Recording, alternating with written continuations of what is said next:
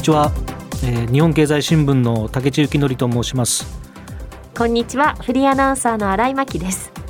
竹地幸則のピッチの空耳今日からスタートした新番組です。この番組ではサッカー界からゲストをお招きして長年サッカーを中心に取材活動をしてきた日本経済新聞の竹地幸則編集委員がピッチの裏側にあるストーリー裏話経済につながる側面などさまざまなことをゲストからお話を聞いていく番組です。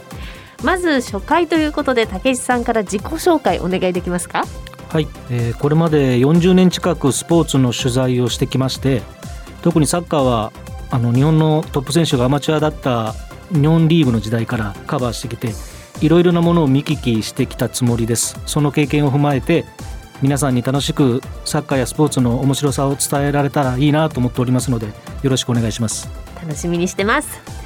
そして私この番組を進行する元 TBS アナウンサーの新井なんですけれども私は中学高校アメリカなんですけどアメリカであのサッカーを始めまして女子サッカーがとても盛んな国でで大学日本で大学まで10年間サッカーをプレーし続けてきました。仕事では J リーグのピッチリポーターなどを担当して実はそこで竹内さんと出会っているんですよね。そうですね。はい。もうプレイヤーとしてのキャリアは私よりはるかに上だなっていうことが 今よくわかりました。竹内さんプレイヤーとしては？いやいやいやもう 口にするのもお恥ずかしいレベル。高校時代にサッカーやってただけですから。あそうですか、はい、ポジションはどちらですかちなみに？私はポジションウイングでした。ウイング？はい。当時は僕がやってた頃は433はい。今とは全然違う433ですけどね。そうですよね、はい。私も始めた時は433でした。94年ぐらいに始めた。の えー、毎月第3第4月曜の夜6時から放送していくこの番組なんですけれどもどんな番組にしていきたいですか？私が思うにサッカーって、まあ、ファンの数もそうだし行われてる国の数もそうだしとにかく大きいものだっていうイメージなんですよね。大きいもの。大きいもの、はい、で動くお金も大きい。関わる人も大きい。熱狂度もすごく大きい、はい、だからその大きさをですねなんかあの関わる人も多いですからそういう人をこうゲストにお招きしながら大きいってことは要するにいろんな切り口からいろんな角度から見れるっていうことだと思うんで、はい、まあなんかいい意味でサッカーを掘っていってみたいなと思っています。はい。あのサッカーファンであることはもちろんですけど竹地ファンとしてもその切り込みをとても期待していますので 楽しみにしております。なんとかご期待に添えればいいんですけどね さて初回のゲストはアテネオリンピック日本代表監督でテレビのサッカー解説でもおなじみの山本昌邦さんにご登場いただきます。CM の後ご登場いただきます。お楽しみに。そしてこの番組のツイートはハッシュタグピッチの空耳でつぶやいてください。それでは竹地幸則のピッチの空耳この後キックオフです。この番組はヘーベルハウスの提供日本経済新聞の協力でお送りします。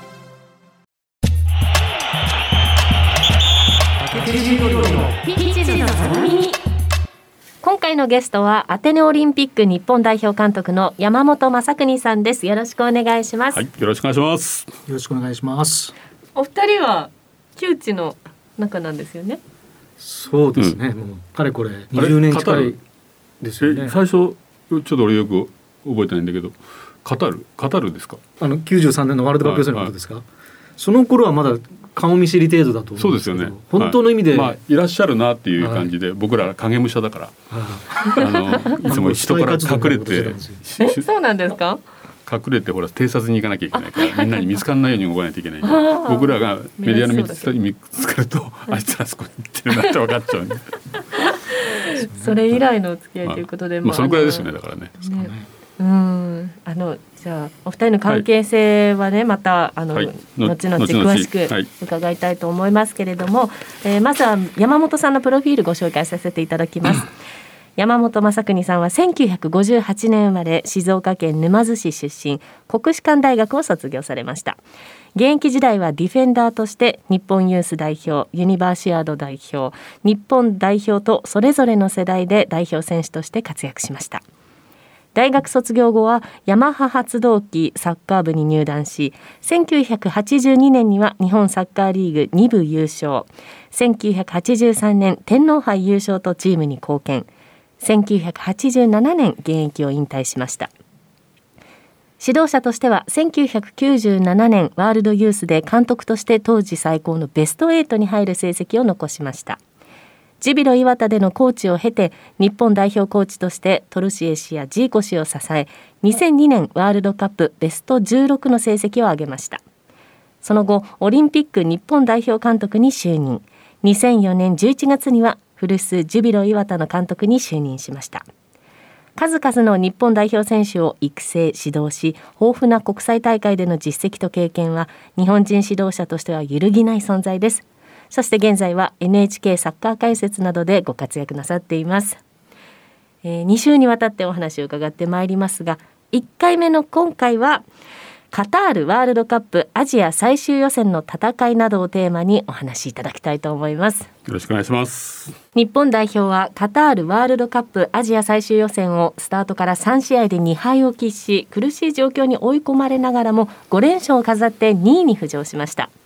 中国サウジの2連戦は吉田麻也選手冨安健洋選手というレギュラーセンターバックが怪我で不在でした。代わって出場した谷口翔吾選手と板倉滉選手がその穴を埋めることになりました。そのことから感じ取れたものとは何だったのか。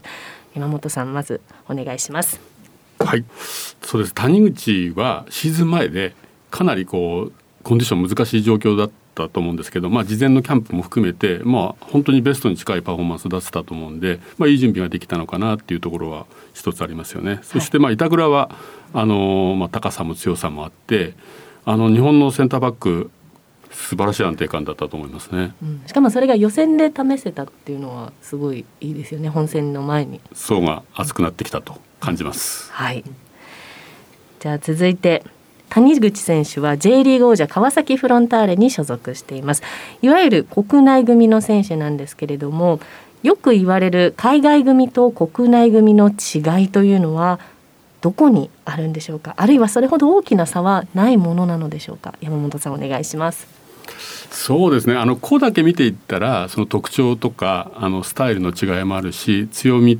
とまあ弱点って言ったらいいかあの特徴がよくあると思うんですよね。ただあの経験値っていうところで言うとその国内組の選手たちもあの外国人のそのアタッカー相手にやってるんでその辺はこう慣れはあると思うんですよね。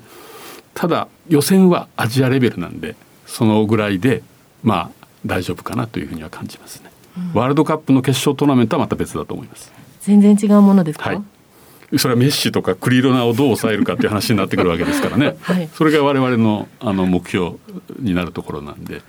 もう決勝トーナメントロシアで行ったわけで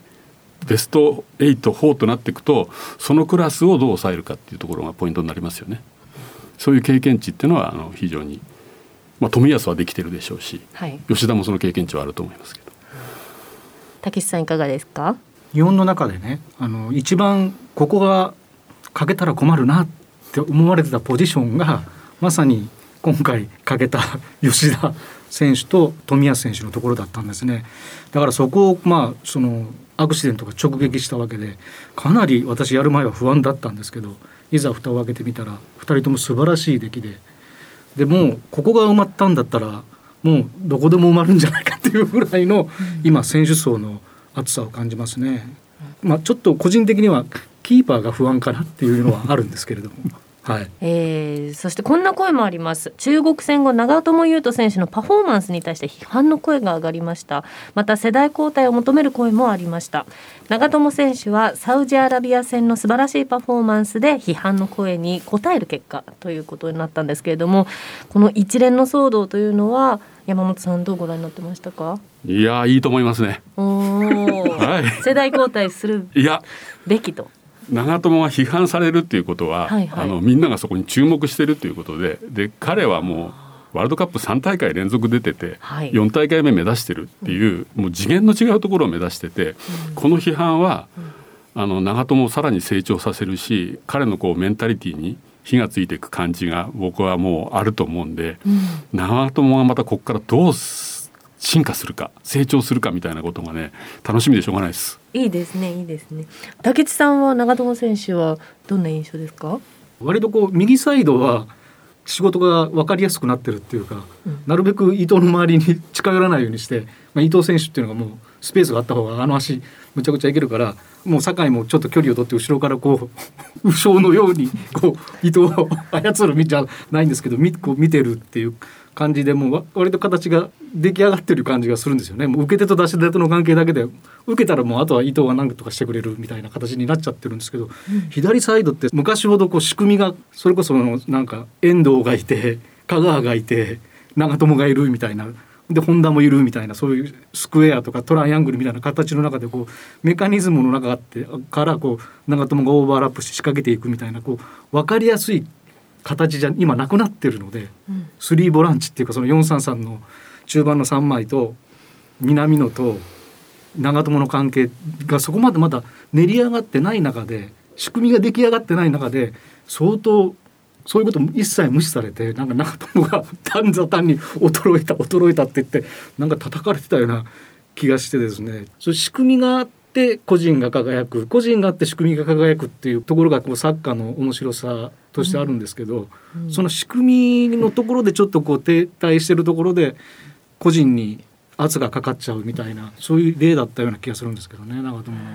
ボール奪う回数も多いし、守備面ではもう本当に連携と安定感が出てるんで、まあ、そういう意味ではあの元々のベースの部分はしっかりしてますよね。反省してます。あの もう見方が単純だったなって思ってもうちょっとそういう複雑な見方をしなきゃいけないなと思いました。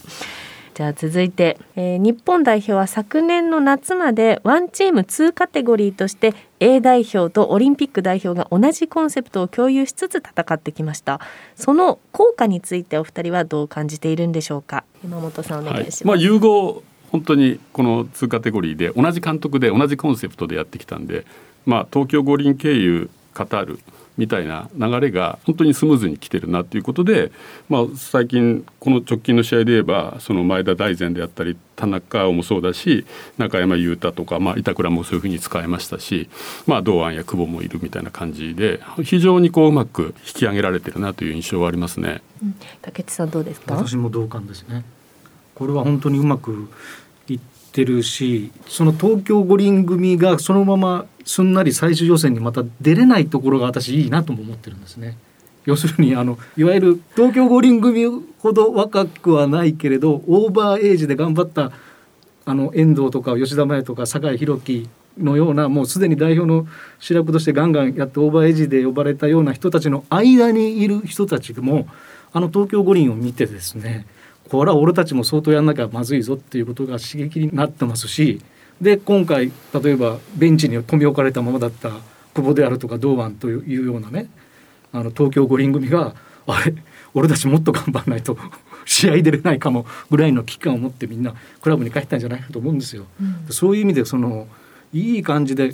ここから回っていくんじゃないのかなというふうに期待しています。競争があるからいいんですよ。成長があるんで、うん、競争してまあチームメートなんですけどそのポジション争いみたいなことがあってそれぞれの個性を生かしていけばそのいろんな幅が広がるんで、まあ、そういう競争があるっていうところが今の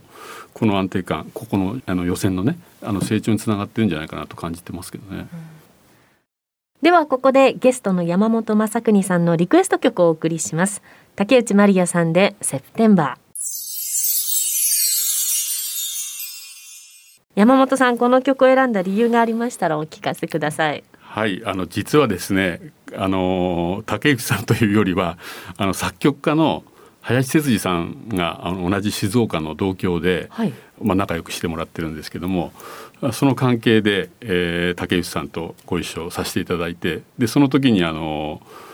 CD をいただきましてで、まあ、車の中でえー、こういう歌をちょこちょこ聴いてるという感じで、あのー、もう林さんのおかげなんですね。はい、で林さんサッカー大好きで、はい、ご自身もねプレーされてるんですけどもあの98年のフランスのワールドカップ日本が最初に出た時にたまたま向かう飛行機でご一緒しまして、はい、でお互い「うん?」っていう感じでそこからまあ同居ということもありあの親しく仲良くさせていただいて、えー、そして山本さんは竹内まりやさんに会ったことがあるんですね。はい、あの林さんのおかげなんですけどね、あのおかげでご一緒させていただきました。ちょっと本当かなと思いながらいいんですかって言って、えその時はあの日本代表の参院のユニフォームを持ってきました。ちょっと熱いお話ですね。ありがとうございます。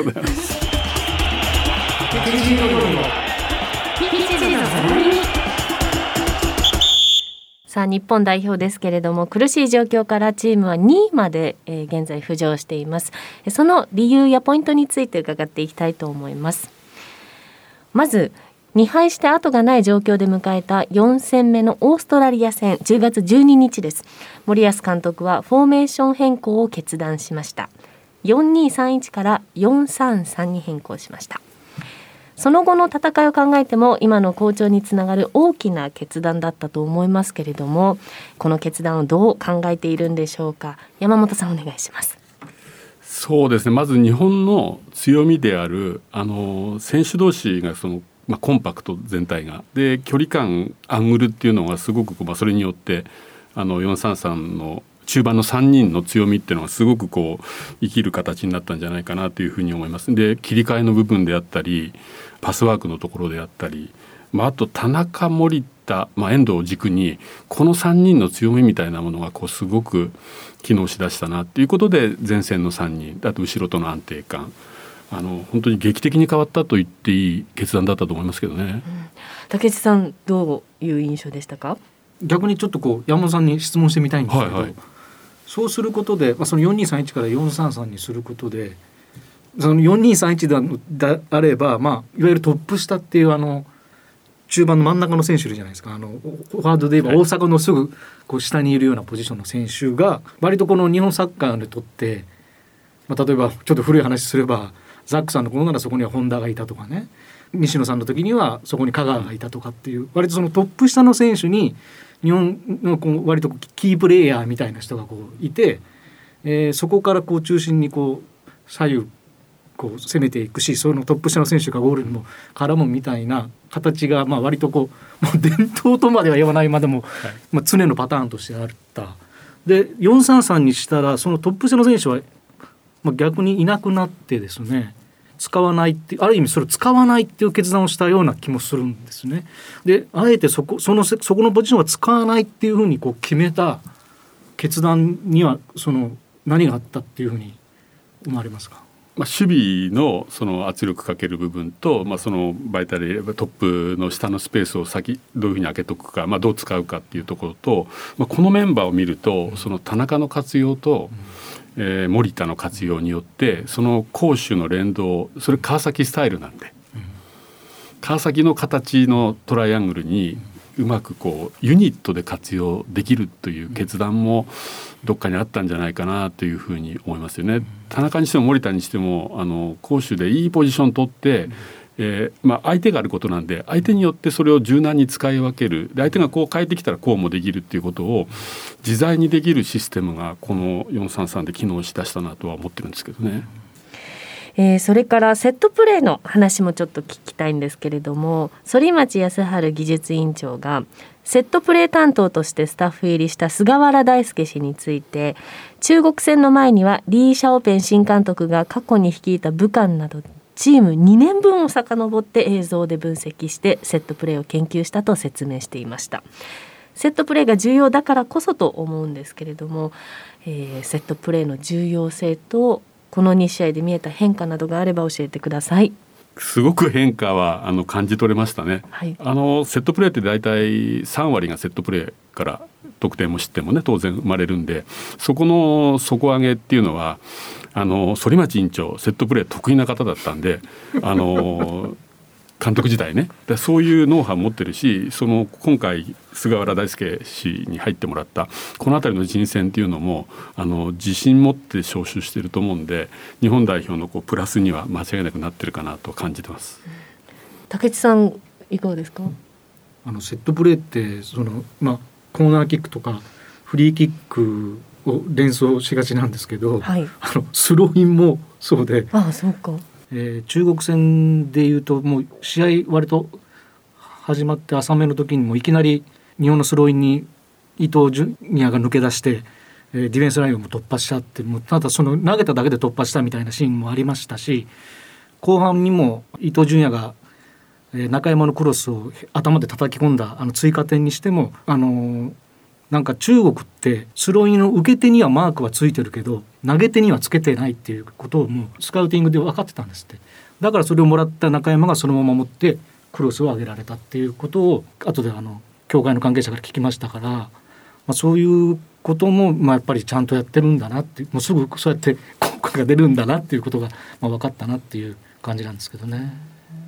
まあ、セットプレーの重要性っていうのはロシアのワールドカップでイングランドがベスト4に行って得点の12点のうち9点が確かセットプレーから絡みだと思うのでそれだけで自分たちのキックの良さとその高さ強さ、まあ、当然合わせて入れるやつもありますよ直接じゃなくてね、まあ、そういうところであそこまで来たというところでやっぱりいかにそのセットプレーが重要かっていうことは代表チームはよくよく理解して今やってんじゃないかなと思いますね。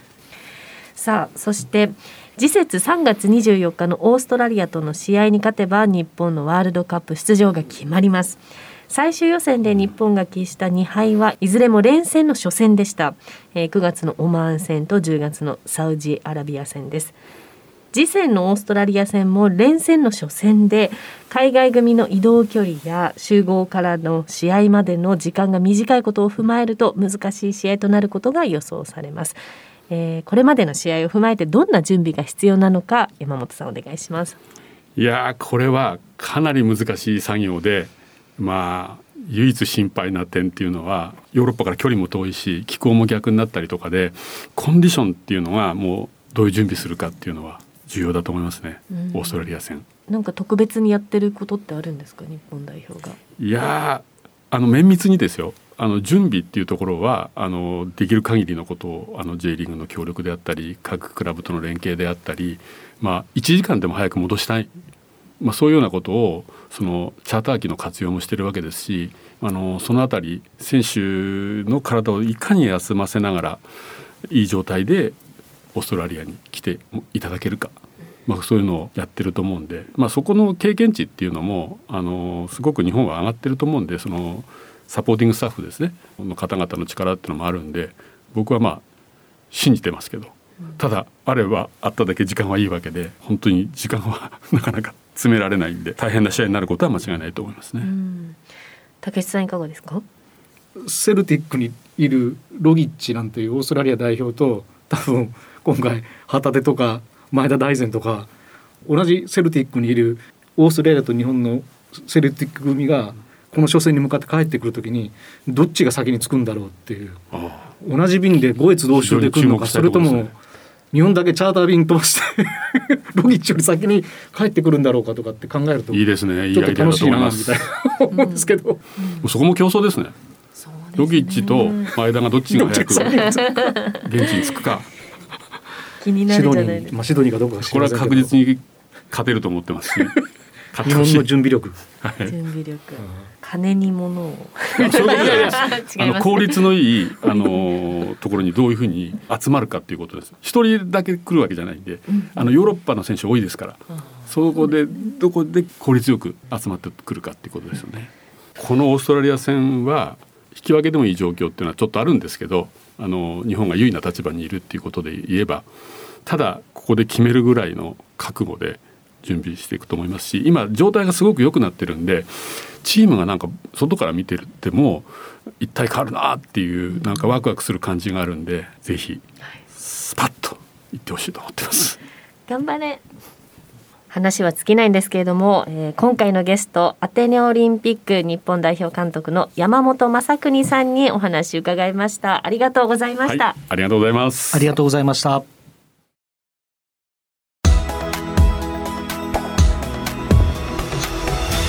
今日のゲストは山本正邦さんでした。竹内さんいかがでしたか？やっぱり山本さんってあのトルシエ監督と一緒に仕事をしていた頃からもそうなんですけどその準備っていうものにすごくこだわりのある人なのではい、でそれは割とこう日本サッカーの良さとしてですねいかにいい環境を整えていい条件を少しでも整えて、えー、選手に試合をさせるかっていうことにはもうスタッフがピッチの外でもそういうハードワークをするところが一つの武器としてありましてね、はい、だから3月のオーストラリア戦もオーストラリアに決して引けを取らないというか負けないところじゃないのかなというふうに思いますね。はい、ねじゃあそこも注目してあの準備っていうところで見てみたいと思います。はい、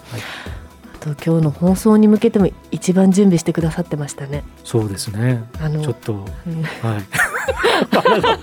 私も竹内さんも持っていないあの資料のノートを 持ってきてくださっていました。本当にあの準備って大事なんだなって。準備力の差を痛感しました。さて本日スタジオでは感染予防対策のためアクリル板越しにマスク着用の上お話をしてきましたそして番組はラジコのタイムフリー機能によって放送後も1週間お聞きいただけますそしてラジコには番組を SNS でシェアする機能がありますのでぜひ皆さん番組をシェアしてください。拡散してください、えー、放送後にポッドキャストでも配信します。どうぞよろしくお願いいたします。さあそして次回は山本さんと竹内さんの出会いやサッカー観などを伺います。どうぞお楽しみに。ではまた来週。お相手は日本経済新聞編集員の竹地幸則とフリーアナウンサーの新井真希でしたこの番組はヘーベルハウスの提供日本経済新聞の協力でお送りしました。